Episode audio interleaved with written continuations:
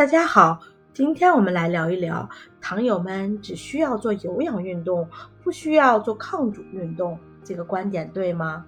有的糖友认为有氧运动可增强心肺功能，抗阻运动并没有此作用，因此并不需要做。虽然抗阻运动对心肺功能的贡献较小，但是能增加肌肉的体积和力量。